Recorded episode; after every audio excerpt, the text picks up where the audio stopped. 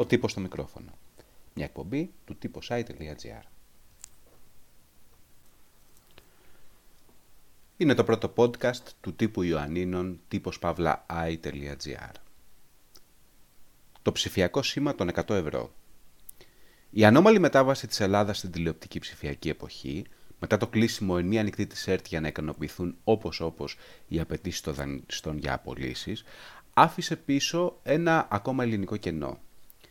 Ολόκληρες περιοχές έμειναν χωρίς τηλεοπτικό σήμα και για να φτάσει η εικόνα στους δέκτες τους, τα νοικοκυριά έπρεπε να πληρώσουν συνδρομητικά πακέτα για να έχουν λήψη ελεύθερων καναλιών. Το φαινόμενο ήταν ιδιαίτερα εκτεταμένο στο νομό Ιωαννίνων, κυρίως σε ορεινές περιοχές όπως το Δήμο Βορείων Τζουμέρκων, αλλά και σε περιοχές της πόλης των Ιωαννίνων. Στα βόρεια Τζουμέρκα η κατάσταση εξομαλύνθηκε όχι γιατί επεκτάθηκε το σήμα, αλλά γιατί ο Δήμος έκανε κάποιες παρεμβάσεις αναμεταδότες ή βρέθηκαν κάποιες άλλες λύσεις.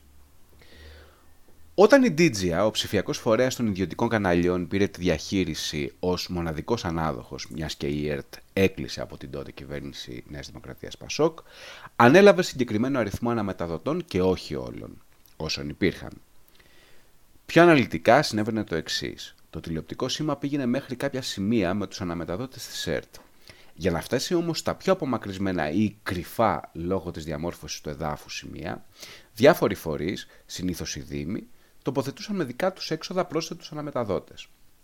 Συνέβαινε ακόμα και σύλλογοι από δήμων, οι οποίοι μέναν στην Αθήνα ή τη Θεσσαλονίκη, να συνεισφέρουν στα έξοδα ή να τα καλύπτουν οι ίδιοι, για να μπορούν οι γυρεότεροι οι οποίοι έμεναν στο χωριό να έχουν τηλεοπτική εικόνα.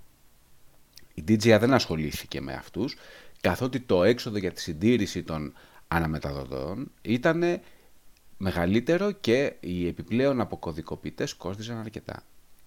Ο ιδιωτικός φορέας αγνώρισε εντελώ την κοινή ωφέλεια και απλώς απόλαυσε τις συμφέρουσες για αυτόν συνθήκες που δημιούργησε το κράτος, αφενός με την κατάργηση της ΕΡΤ, αφετέρου με την ανοχή στο πρόβλημα του σήματος.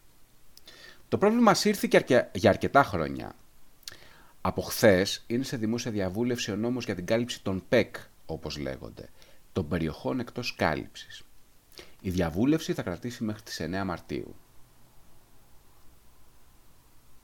Δικαιούχοι του έργου είναι οι μόνιμοι κάτοικοι των περιοχών εκτός κάλυψης. Πρακτικά, το νομοσχέδιο θα επιδοτήσει με 100 ευρώ ανά νοικοκυριό την αγορά του κατάλληλου εξοπλισμού για να υπάρχει σήμα ψηφιακό. Η χορήγηση είναι εφάπαξ και ο δικαιούχος τη διαθέτει όπως επιθυμεί. Ενδεχομένως να υπάρξουν αντίστοιχα πακέτα από τους τηλεοπτικούς παρόχους, ώστε να ταιριάξει η επιδότηση. Οι ενδιαφερόμενοι θα πρέπει να σπεύσουν εντός τριών μηνών από την έναρξη ισχύω του νόμου και οι πάροχοι θα πρέπει να ενεργοποιήσουν τις αντίστοιχες υπηρεσίες μέσα στο ίδιο διάστημα.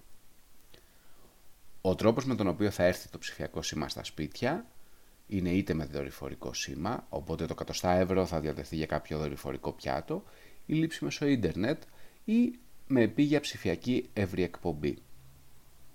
Ήδη, μία πρώτη εφαρμογή υλοποιείται στη Θράκη και στο Ανατολικό Αιγαίο, όπου σύμφωνα με τα στοιχεία του Υπουργείου Ψηφιακής Πολιτικής έχουν ωφεληθεί ως τώρα 7.100 νοικοκυριά.